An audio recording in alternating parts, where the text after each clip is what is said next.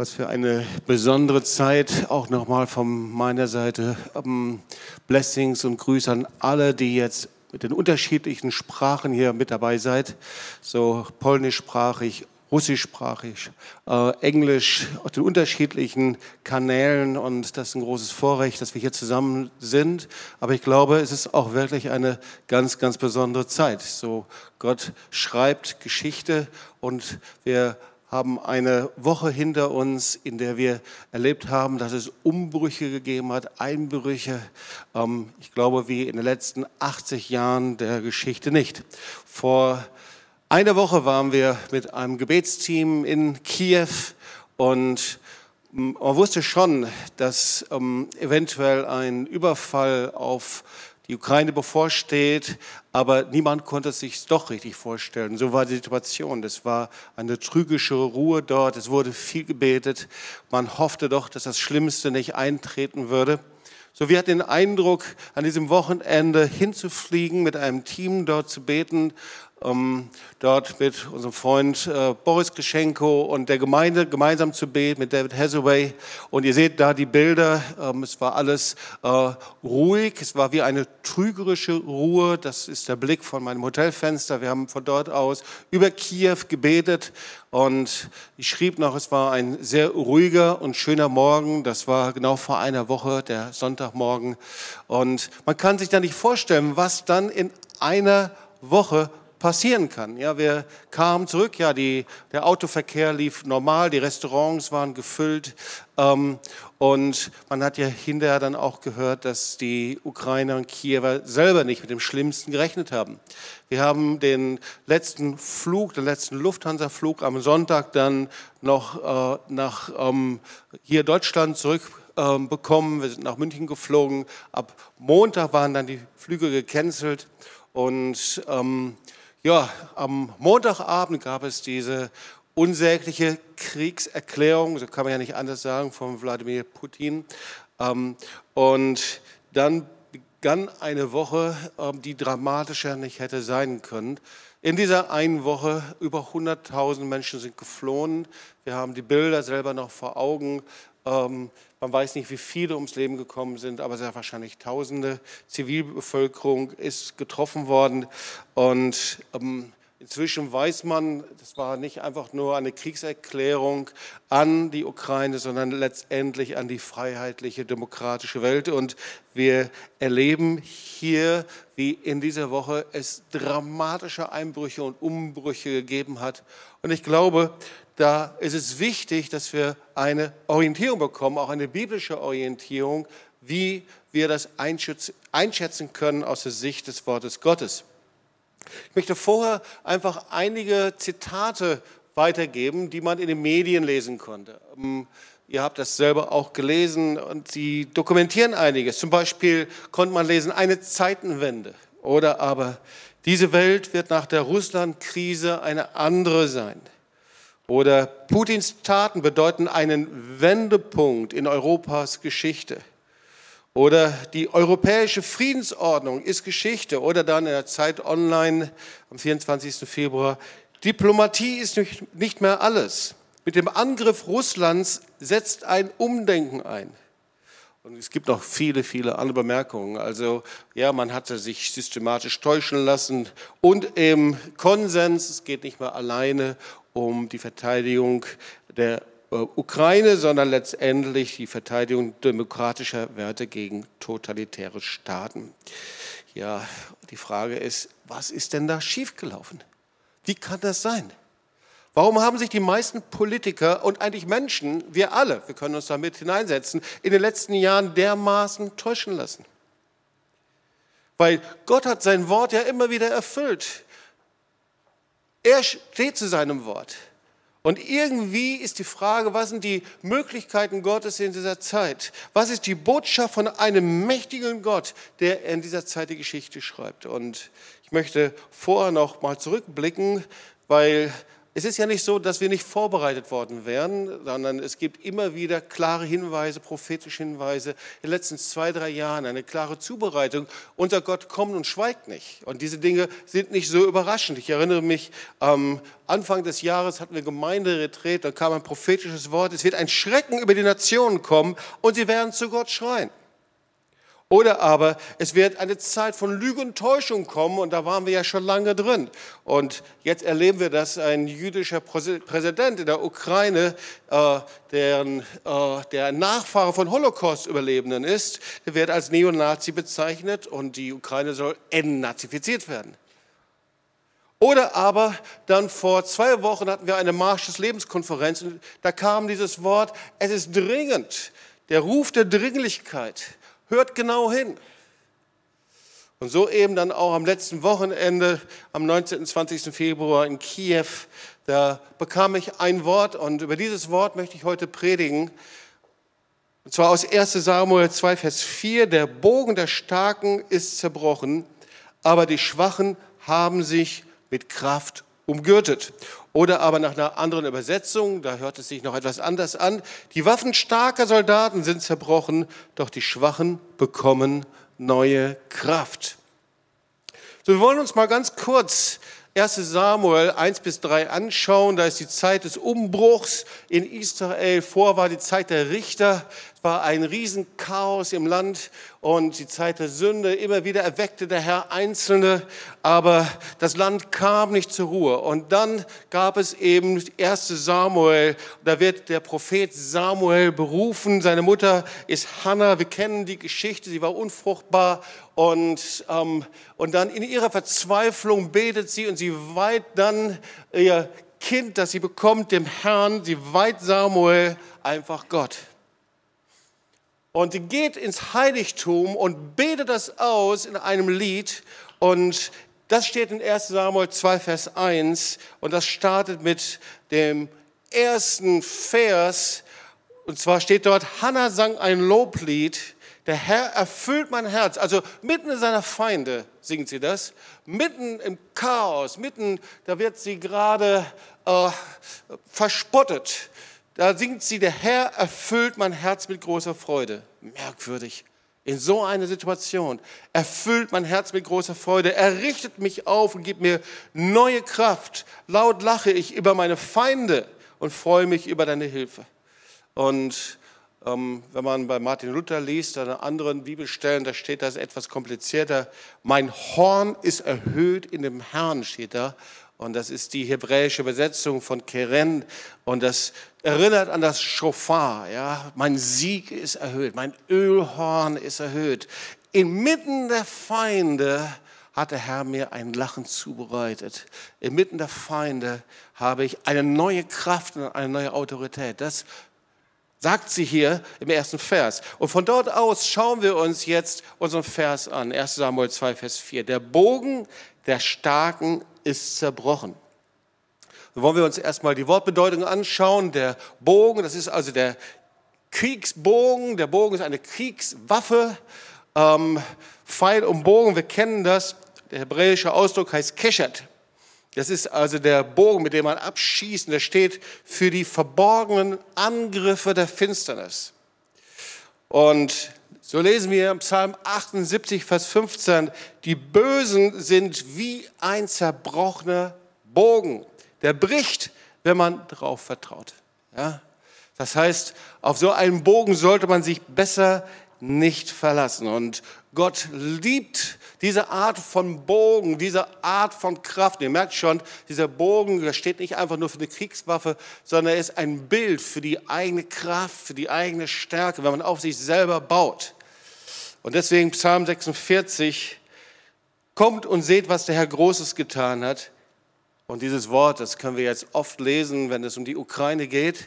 Der den Kriegen ein Ende macht bis ans Ende der Erde, der den Bogen zerbricht, den Speer zerschlägt und die Wagen mit Feuer verbrennt. Seid still und erkennt, dass ich Gott bin. Ich werde erhaben sein unter den Nationen.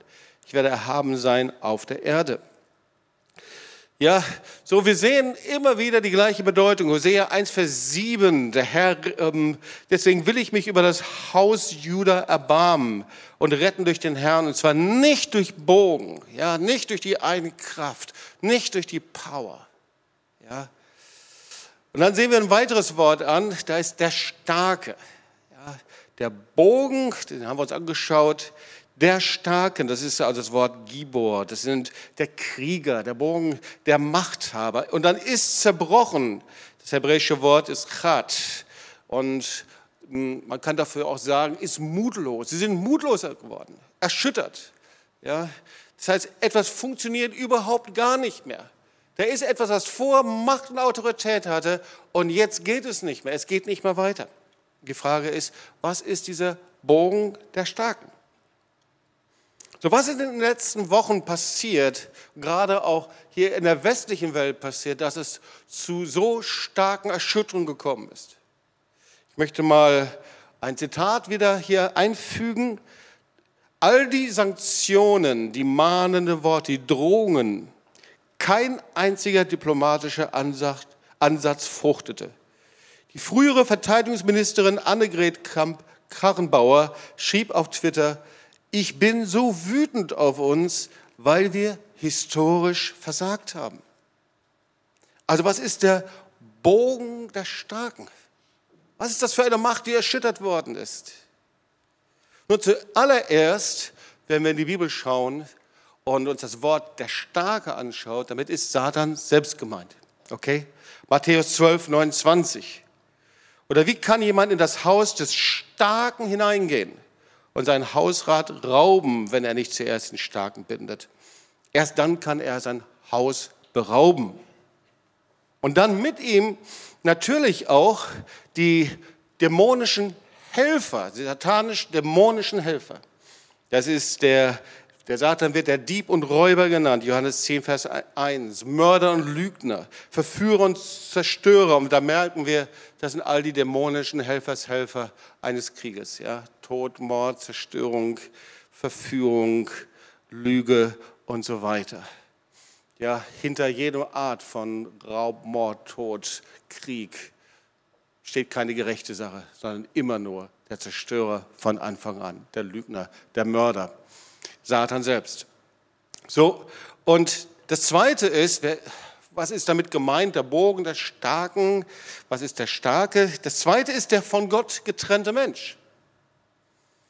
1 Samuel 2, Vers 9. Wer von ihm nichts wissen will, der wird in Finsternis enden.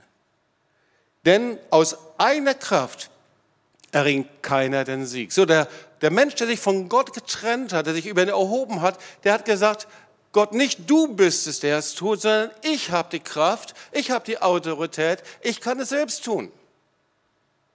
Da wird also der Mensch selber zum Starken, der selber das Zepter in die Hand nimmt und Gott sagt, das funktioniert nicht. Und dann kommt der Dritte, und vielleicht bist du jetzt zuallererst ein bisschen erschrocken, wenn du das siehst.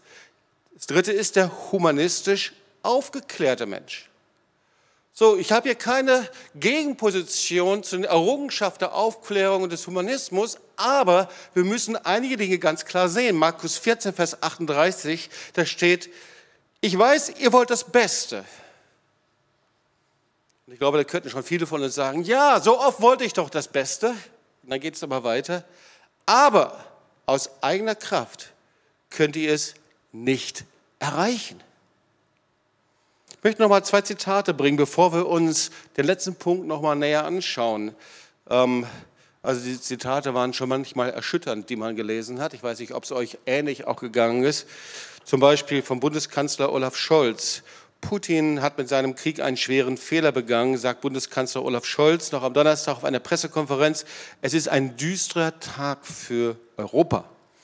Oder aber von dem ukrainischen Außenminister vor der UN-Vollversammlung, der hat vor einem Einmarsch gewarnt, inzwischen ist es passiert, und er sagt, der Beginn eines groß angelegten Krieges in der Ukraine wird das Ende der Weltordnung sein, wie wir sie kennen. Also das Ende der Weltordnung. Das sind schon, schon kräftige Sätze. Das ist schon bewegend. Was ist denn da passiert? Was ist die Grundlage der europäischen Friedensordnung?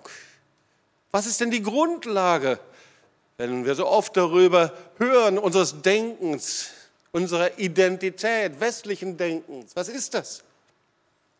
Da kommt man nicht umhin, dass man zurückschaut in eine Epoche, das wird die Epoche der Aufklärung genannt, im 17. und 18. Jahrhundert. Nun können wir da nicht einen zu langen Ausflug hinmachen, aber mal einige Punkte uns anschauen. Was sind denn die Kernpunkte, die uns bis heute prägen und geprägt haben? Der erste Punkt ist die Selbstbestimmung.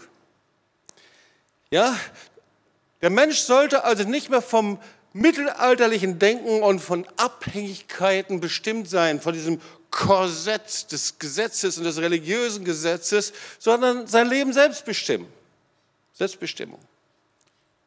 Eine weitere Grundlage ist die sogenannte Säkularisierung, schwieriges Wort, Verweltlichung. Ja? Das heißt, man löst sich von der selbstverschuldeten Abhängigkeit von Gott und von seinem Wort und sagt so, ich bin alleine unterwegs.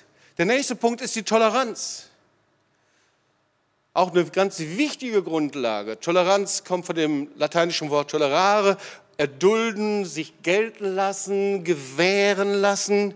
Die fremde Überzeugung, die lässt man stehen, solange der andere mir nicht zu nahe kommt, mir nicht auf die Füße rumtrampelt, mir nichts tut oder mich verletzt in irgendeiner Art und Weise. Und letztendlich steht natürlich die Toleranz der Aufklärung für einen gesellschaftlichen Pluralismus. Das heißt, jeder wird nach seiner Fassung selig. Weitere Grundlage ist die Vernunft. Schau mal, das wichtigste Merkmal der Aufklärung war die Vernunft. Die Vernunft, das ist die letzte Instanz die über Wahrheit und Falsch entscheiden kann. Hey, du bist doch ein vernünftiger Mensch. Jeder Mensch kann durch die Vernunft lernen, kann entscheiden, kann sich entscheiden, das Böse nicht zu tun.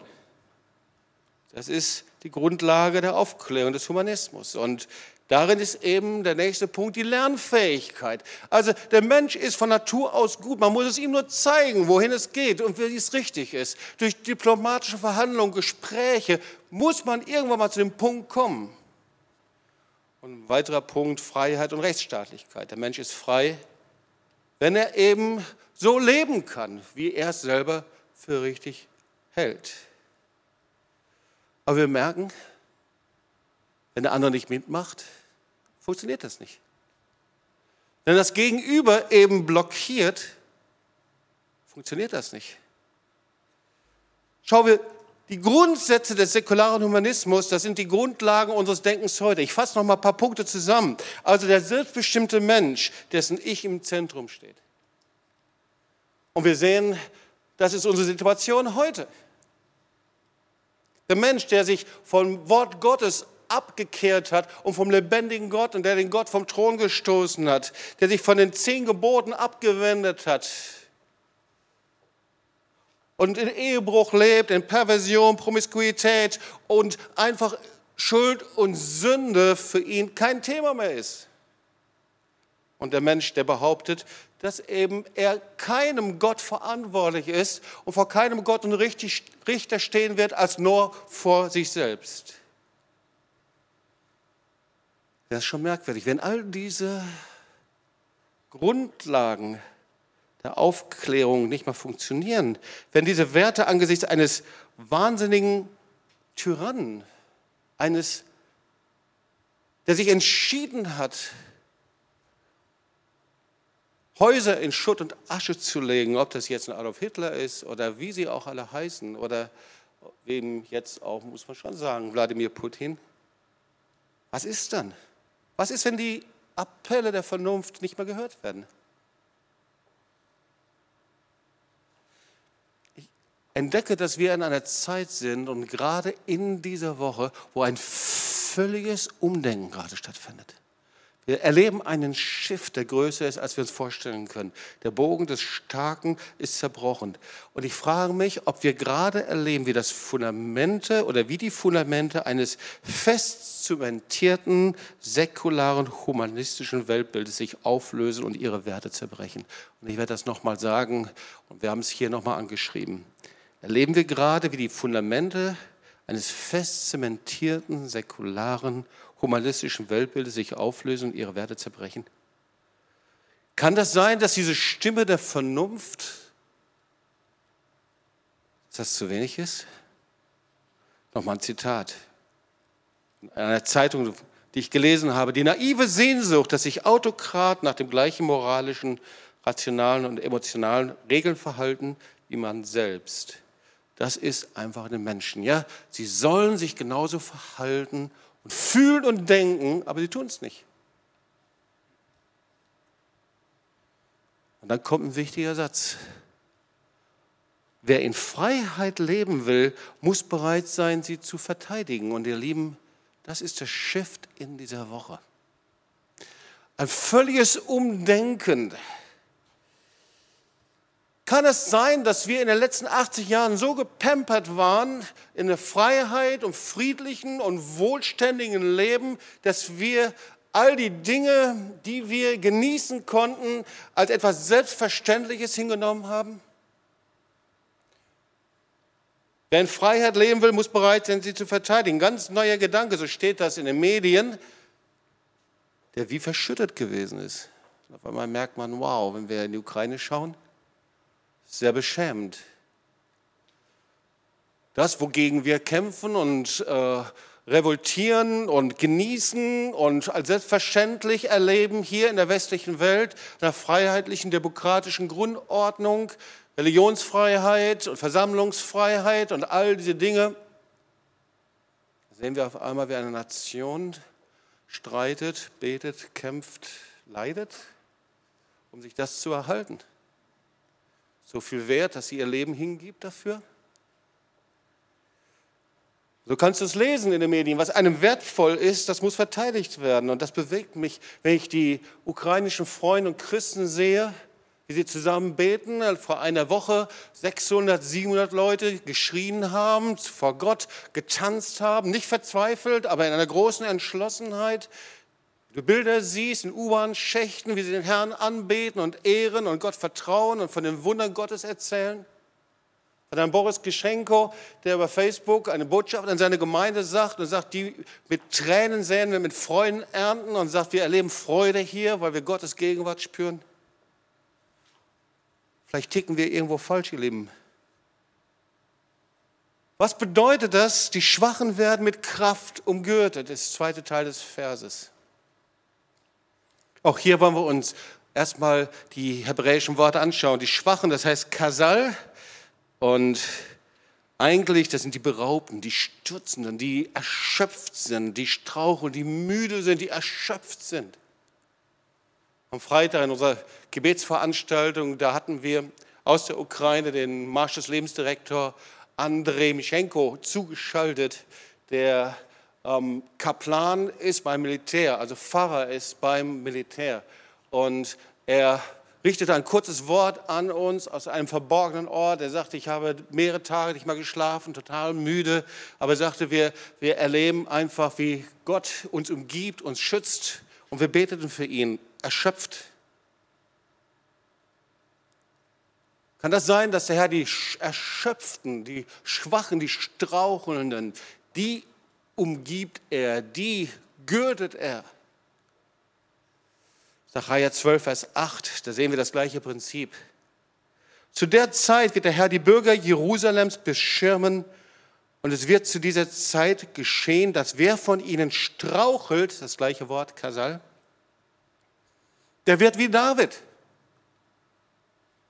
Also nicht die, die im Strahlen dastehen, sondern die straucheln, die erstopft sind. Sie sind wie David. Und das Haus David wird sein wie Gott. Der Engel des Herrn vor ihnen her. Also das sind die schwachen Kasal. Und dann ist die Kraft. Und das hebräische Wort ist Chayil. Das ist die Stärke, die Macht, die Schwachen, die haben sich mit Kraft umgürtet. Und jetzt sehen wir auf einmal, diese Kraft ist nicht mehr die eigene Kraft, die eigene Stärke, sondern hier geht es um die Kraft Gottes, die eine ganz andere Kraft ist. Psalm 84, 6 bis 8. Wohl dem Menschen, dessen Stärke in dir liegt. Kann die Stärke in uns haben Oder aber wir können die Stärke in Gott haben. Und hier steht, wohl dem Menschen, dessen Stärke in dir, in Gott liegt, in deren Herzen gebannte Wege sind. Und wenn solche durch das Tal der Tränen gehen, machen sie es zu lauter Quellen. Und der Frühregen bedeckt es mit Segen, sie schreit von Kraft zu Kraft. Erscheinen vor Gott in Zion. So eine Kraft möchte ich haben, ihr auch? So eine Kraft von Gott. Mit dieser Kraft möchte ich umgürtet sein. Und dieses umgürtet, Azar, das ist das nächste Wort, ist eigentlich ein Wort für ausrüsten. So wie Soldaten sich ausrüsten, ja? Sie sich eine Uniform anlegen, umgürtet mit einem Gürtel. Psalm 18, 33. Gott ist es, der mich ausrüstet mit Kraft. Ich brauche eine Ausrüstung. Wir brauchen eine Ausrüstung. Wir müssen umgürtet werden mit Kraft. Die ist nicht einfach automatisch da. Um Psalm 30, Vers 12, du hast mir, du hast mir meine Klage verwandelt in einen Reigen. Du hast mir den Sack der Trauer ausgezogen und mich mit Freude gegürtet. Da haben wir wieder diese Freude, da wo ich mit der Kraft Gottes gegürtet bin, ausgerüstet bin. Da ist ein Kennzeichen, eine Freude, die höher ist als alles Denken und alles Rationale um mich herum. Gottes Freude. Also ihr Lieben, der Herr rüstet dich aus, rüstet uns aus in Zeiten des Kampfes. Aber er kann das allein nur durch die Kraft des Heiligen Geistes tun. Er legt uns einen Gürtel um. Und das ist der Gürtel der Wahrheit, der Kraft, der Freude, Anbetung, der Dankbarkeit. Aber ihr Lieben, das kostet auch einen Preis. Und ich möchte noch mal zwei Zitate vorlesen die mich sehr bewegt haben. Seit dem Zweiten Weltkrieg sind die Deutschen selbstverständlich mit dem Gefühl der Freiheit und Rechtsstaatlichkeit aufgewachsen. Dann kam die Pandemie und der russische Präsident griff die Ukraine an. Nächstes Zitat. Trotz mancher Krisen hat Europa in den vergangenen Jahren eine Periode von Frieden und Wohlstand erlebt, die uns glauben hat lassen lassen, das wäre der Normalzustand. Aber Frieden und Freiheit sind ja normalerweise Dinge, nicht Dinge, wo man sonst so drüber sprechen würde, aber einmal steht es vorne dran. Weil sie so selbstverständlich sind, dass man denkt, da muss man doch nicht drüber reden. Aber Frieden und Freiheit sind nicht selbstverständlich, und so geht das Zitat weiter, sondern müssen verteidigt werden. Was wir in dieser Woche erleben, ist, dass ein Land, eine Nation sich aus ihrer säkular-humanistischen Umhüllung, die wie eine Wattehülle um uns herum lag, erhebt und sagt, das, was wir haben, uns gehört, das ist es wert, dass wir dafür hinstehen. Wir dürfen es nicht verfespern als jemand, der das wie selbstverständlich nimmt, sondern wir müssen es verteidigen. Und ihr Lieben, wenn wir uns das Wort Gottes anschauen, dann sehen wir genau dasselbe. Weil die Bibel spricht von dem Frieden mit Gott. Wow, was für ein kostbares Geschenk. Kennst du Menschen, die keinen Frieden mit Gott haben, wie sie getrieben sind? Weißt du das von dir selbst, was das heißt? Und gleichzeitig die Bibel spricht davon, von dem Frieden, der höher ist als alle Vernunft. Oder die Freiheit in Jesus Christus. Jeder, der gebunden war in Schuld und Sünde, jeder, der im Gefängnis der Depression war, im Gefängnis des alten Lebens, der weiß, was es heißt, dass Jesus dich frei gemacht hat. Freiheit in Jesus Christus. Und ihr Lieben, Freiheit und Frieden das geht auf christliche Grundwerte zurück. Freiheit und Frieden, die haben ihre Mitte im lebendigen Gott und in seinem Wort. Sie sind nicht selbstverständlich. Und Freiheit und Frieden sind in einer demokratisch westlichen Welt nicht durch Sanktionen, Waffen, Gewalt und Macht zu erreichen, so notwendig sie vielleicht in dieser, in dieser Zeit vielleicht sind, sondern nur durch die Umkehr zum lebendigen Gott.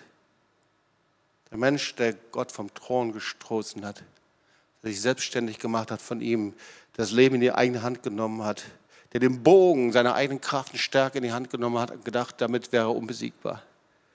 Die einzige Chance ist die Umkehr, der Ruf zur Umkehr zum lebendigen Gott. Und ich bin davon überzeugt, auch wenn wir Wellen erleben werden und wir glauben an Gottes Eingreifen, wir glauben an Wunder Gottes, ich bin völlig davon überzeugt, dass wir diese Wunder Gottes sehen, auch in den nächsten Tagen. Und trotzdem, es wird trotzdem zu einer nächsten Stufe führen, zu einer nächsten Eskalation. Wir sollen nicht denken, es kommt eine Zeit, in der wieder alles ruhig und schön und nett wird. In den nächsten zehn Jahren können wir wieder, äh, was weiß ich, irgendwohin einfach nur nices Leben leben. Nein, wenn wir den Ruf Gottes in dieser Zeit nicht hören, der Umkehr, wenn wir den Ruf Gottes nicht hören, unsere Knie zu beugen, dann wird diese Spirale noch weitergehen. Eskalation nennt man das so. Ich glaube, dass der Ruf Gottes auch an die Gemeinde heute ist. Ihr habt euch an die Segnungen gewöhnt. Ihr habt euch daran gewöhnt, an Gottes Gegenwart, an, an die Segnungen, wenn ihr zusammen seid, an Gemeinschaften, all diese Dinge. Und allein schon die Pandemie war schon eine Zeit, in der wir gemerkt haben, wow, das ist nicht selbstverständlich, Fellowship zu haben, Gemeinschaft zu haben, zusammenzukommen. Es ist nicht selbstverständlich, dass wir unsere Gesichter sehen können. Ihr habt euch an die Segnungen gewöhnt, an die Freiheit, an den Frieden Gottes, als wäre das ein Normalzustand. Friede, Freude und Freiheit im Heiligen Geist. Und ihr werdet sie nicht automatisch behalten. Genauso wie das in der Gesellschaft ist, glaube ich und bin überzeugt, dass der Herr das zu der Gemeinde heute auch sagt. Ihr werdet es nicht automatisch behalten. Wenn ihr nicht aufsteht und es verteidigt. Ich meine nicht mit der Waffe in der Hand, sondern mit den Worten, mit dem Geist, in dem ihr hinsteht. Der Herr sagte, und davon bin ich überzeugt, ihr gehört nicht zu denen, die zurückweichen, sondern zu denen, die vorwärts gehen und das Land einnehmen.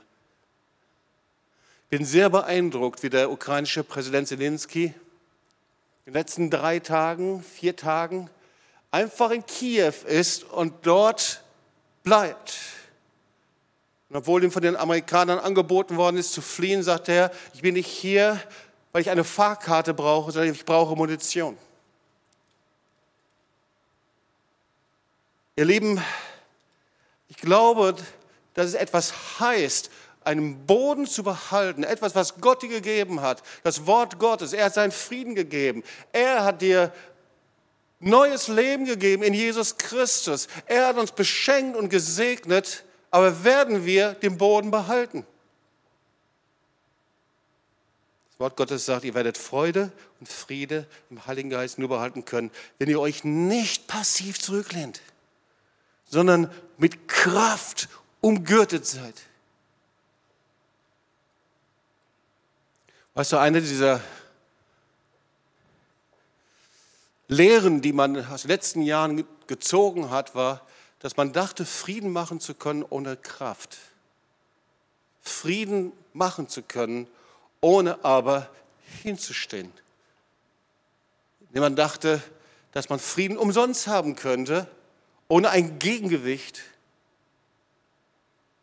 Und deswegen, ihr Lieben, wir können nicht im Frieden Gottes leben, wenn wir nicht mit seiner Kraft umgürtet sind. Das wird nicht sein.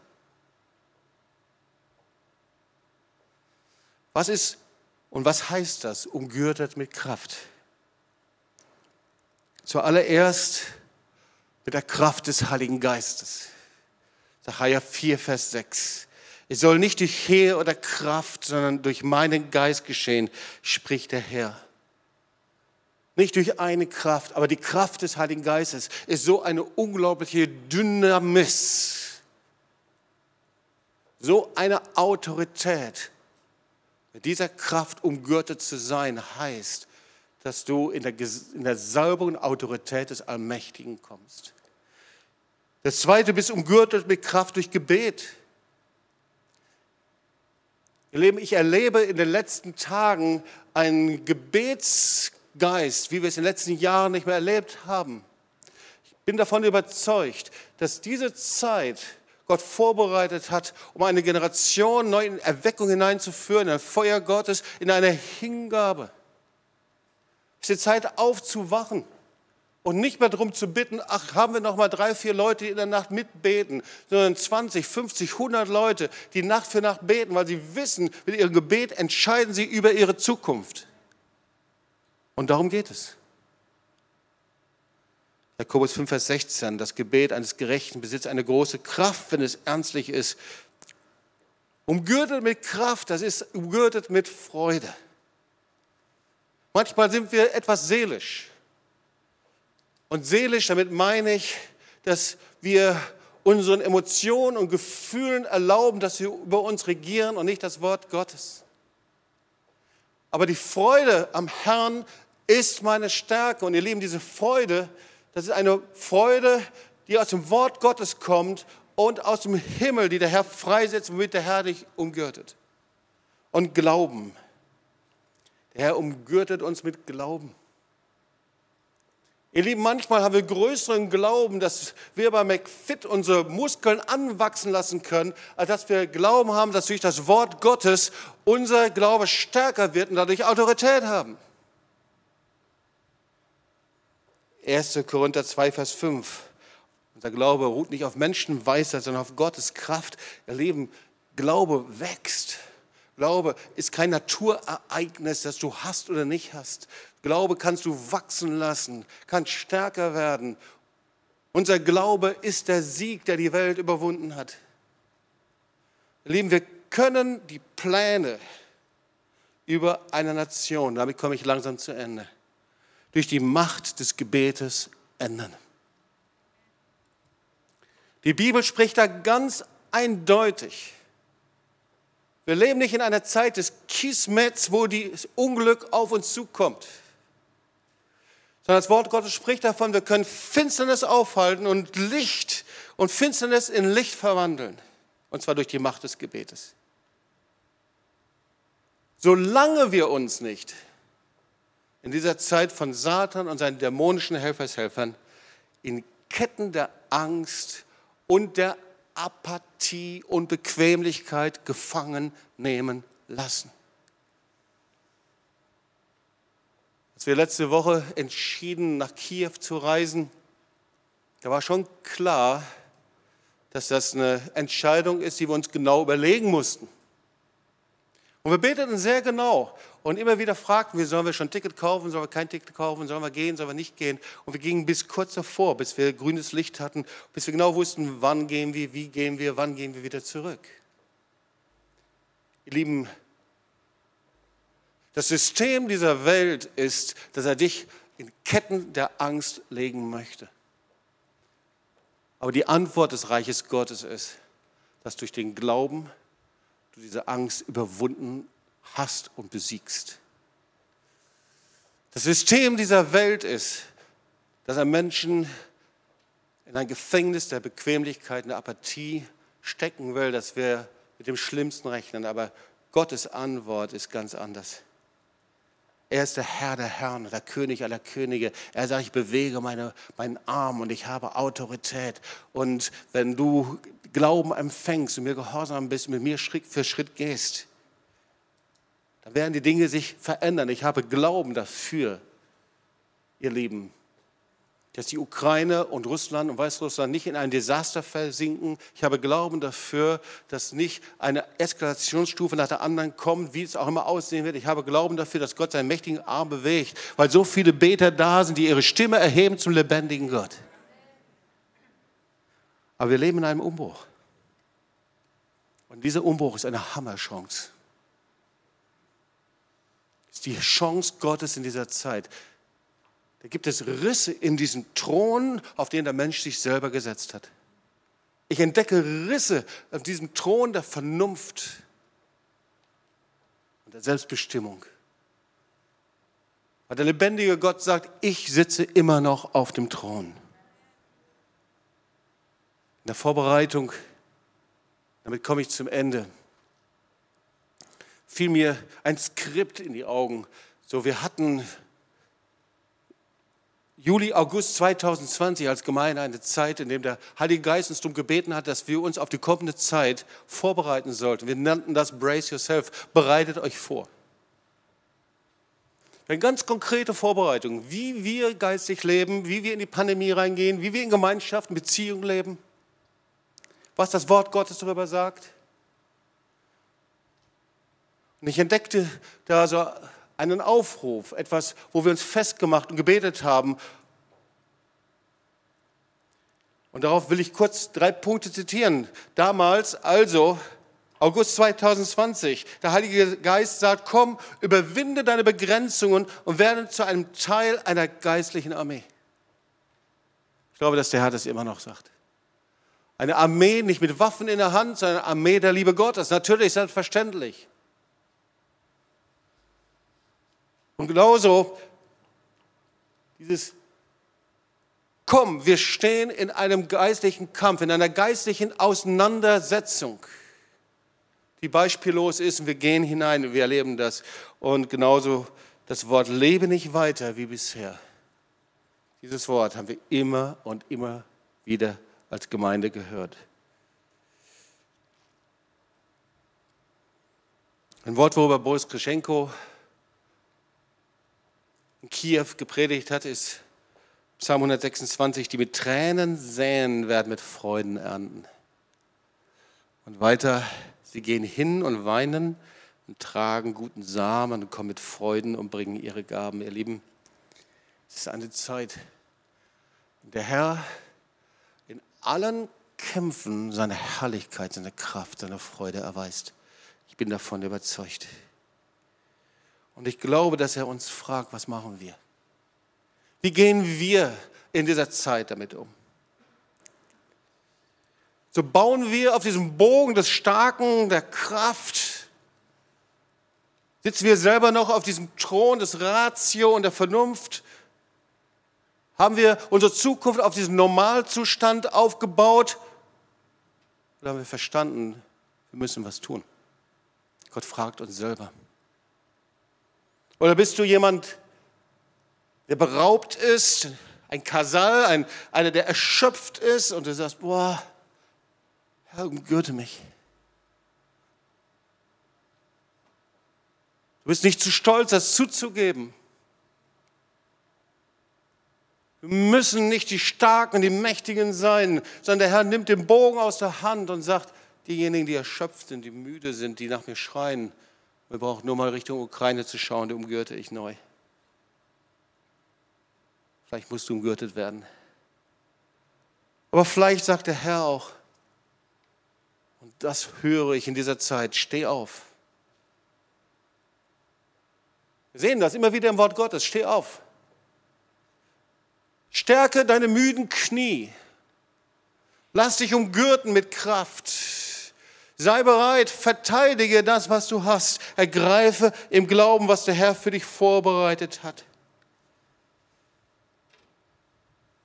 Das ist das, was Paulus in Römer 1 sagt. Denn ich schäme mich des Evangeliums nicht. Egal wo du bist, an deinem Arbeitsplatz, in deiner Schule, wo du bist, wo die Leute dich anschauen, wo die Leute über Ukraine sprechen, wo der Bogen zerbrochen ist, wo die Leute nicht mehr wissen, ja, was hält denn jetzt und was nicht? Warum schaffen die Politiker das nicht mit ihrer Vernunft, mit ihrem Ratio? Warum funktionieren diese Dinge nicht mehr? Und Paulus sagt, ich schäme mich des Evangeliums nicht. Denn es ist eine Kraft Gottes, eine Dynamis, eine Kraft Gottes, die selig macht alle, die glauben, die Juden zuerst und ebenso die Griechen. Denn darin wird offenbart die Gerechtigkeit, die vor Gott gilt, welche kommt aus Glauben, in Glauben, wie geschrieben steht. Der Gerechte wird aus Glauben leben. Ihr Lieben, ich glaube, wir sollten beten zusammen oder lass dich umgürten mit seiner Kraft. Wir wollen aufstehen und wir wollen sagen, Herr, ich bin bereit. Ich bin bereit in dieser Zeit, dir zu dienen. bin bereit, meine Stimme zu erheben. Ich bin bereit, aufzustehen für das Evangelium. Komm, lass uns zusammen beten.